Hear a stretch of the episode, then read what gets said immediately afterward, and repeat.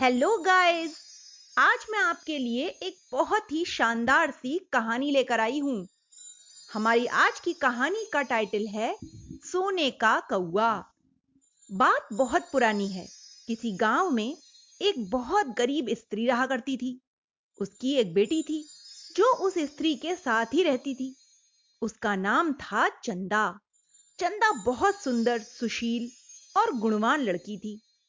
एक बार माँ ने उसे एक थाली में चावल दिए और कहा कि धूप में इन्हें सुखा दे। जब वह थाली लेकर आगे बढ़ी तो माँ ने उसे एक निर्देश दिया और कहा, चंदा देखना, पक्षी कहीं चावल ना खा जाएँ। तुम्हें पक्षियों से इन चावलों की रक्षा करनी है।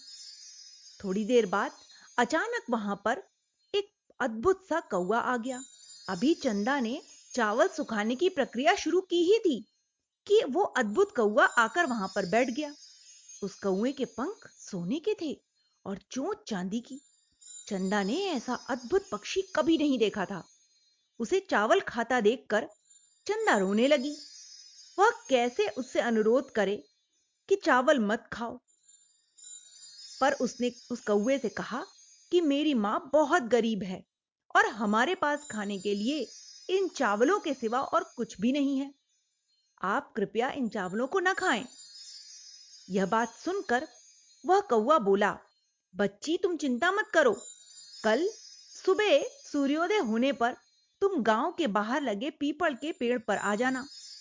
वहाँ तुम्हें, मैं तुम्हारे चावलों का मूल्य दे दूँगा चंदा उस रात खुशी के मारे सो भी न पाई। उसे ऐसा अद्भुत अनुभव हुआ था जो पहले कभी ना हुआ था।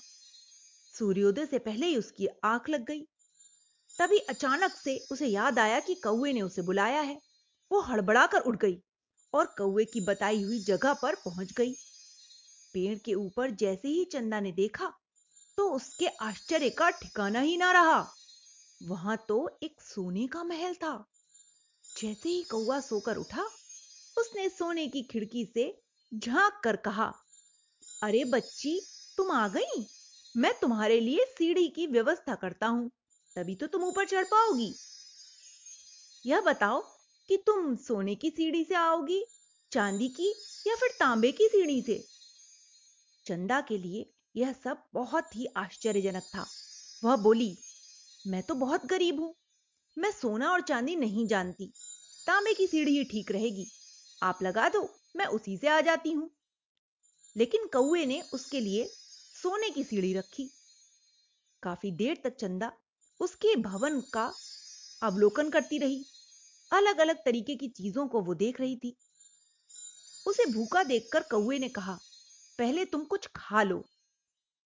कौआ ने चंदा से फिर एक प्रश्न किया कि तुम सोने की थाली में खाओगी, चांदी की थाली में, या फिर तांबे की थाली में खाना पसंद करोगी? चंदा ने फिर तांबे की थाली में ही खाना चाहा। परंतु कौए ने उसे सोने की ही थाली में खाना परोसा। चंदा ने इससे पहले कभी भी इतना स्वादिष्ट भोजन नहीं किया था।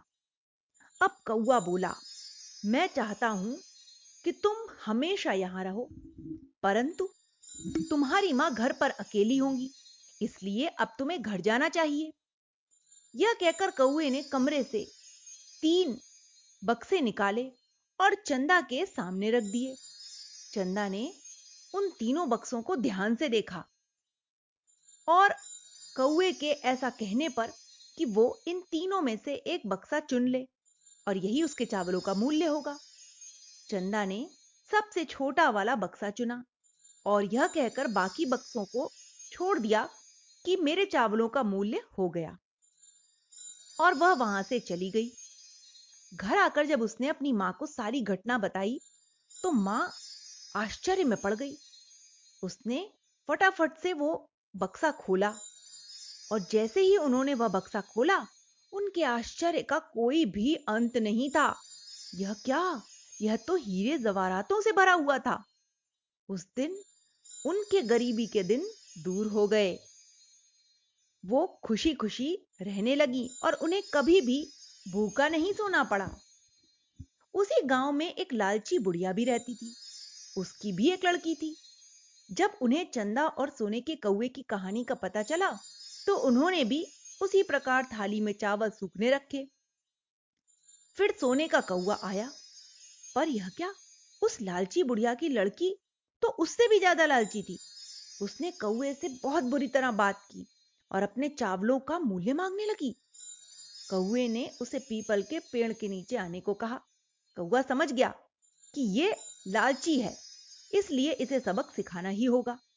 पर जब वह लड़की गई तो कौए ने फिर सीढ़ी रखने से पहले पूछा कि तुम सोने की सीढ़ी से आओगी, चांदी की या फिर तांबे की सीढ़ी से ऊपर आओगी? लड़की ने लालच में आकर कौए से सोने की सीढ़ी रखने के लिए कहा।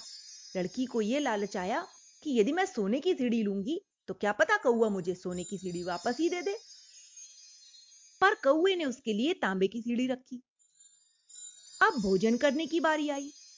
तो कौए ने फिर उससे पूछा कि तुम स्वर्ण थाल में खाओगी, चांदी के या फिर तांबे में? परंतु लड़की तो लालची थी, उसने हर बार सोने की ही थाली मांगी। अब जाते समय कौए ने कमरे से फिर तीन डिब्बे लाकर रख दिए। उसके सामने रखते ही लड़की ने जल्दी से बड़ा वाला डिब्बा उठा लिया और वहाँ से चली आई। जब वो लड़की अपने घर आई तो उसने माँ से सारा हाल कहा। जल्दी जल्दी माँ बेटी ने वो डिब्बा खोलकर देखा। अरे, ये क्या? जैसे ही उन्होंने वो डिब्बा खोला, वो तो बेहोश होते होते बची। दोनों इतना ज़्यादा डर गईं कि जिसकी कोई सीमा नहीं थी। उस डिब्बे में से हीरे जवाहरात नहीं, बल्कि एक काला सर्प निकल पड़ा। वो दोनों इधर उधर अपने प्राणों की रक्षा करने के लिए भागने लगी। इस प्रकार उनके लालच का उन्हें फल मिल गया। इस घटना के बाद उन्होंने लालच का त्याग करके सामान्य जीवन बिताना प्रारंभ कर दिया। तो बच्चों, इस कहानी से हमें यही सीख मिलती है कि कभी भी हमें लालच नहीं करना चाहिए। Okay, bye.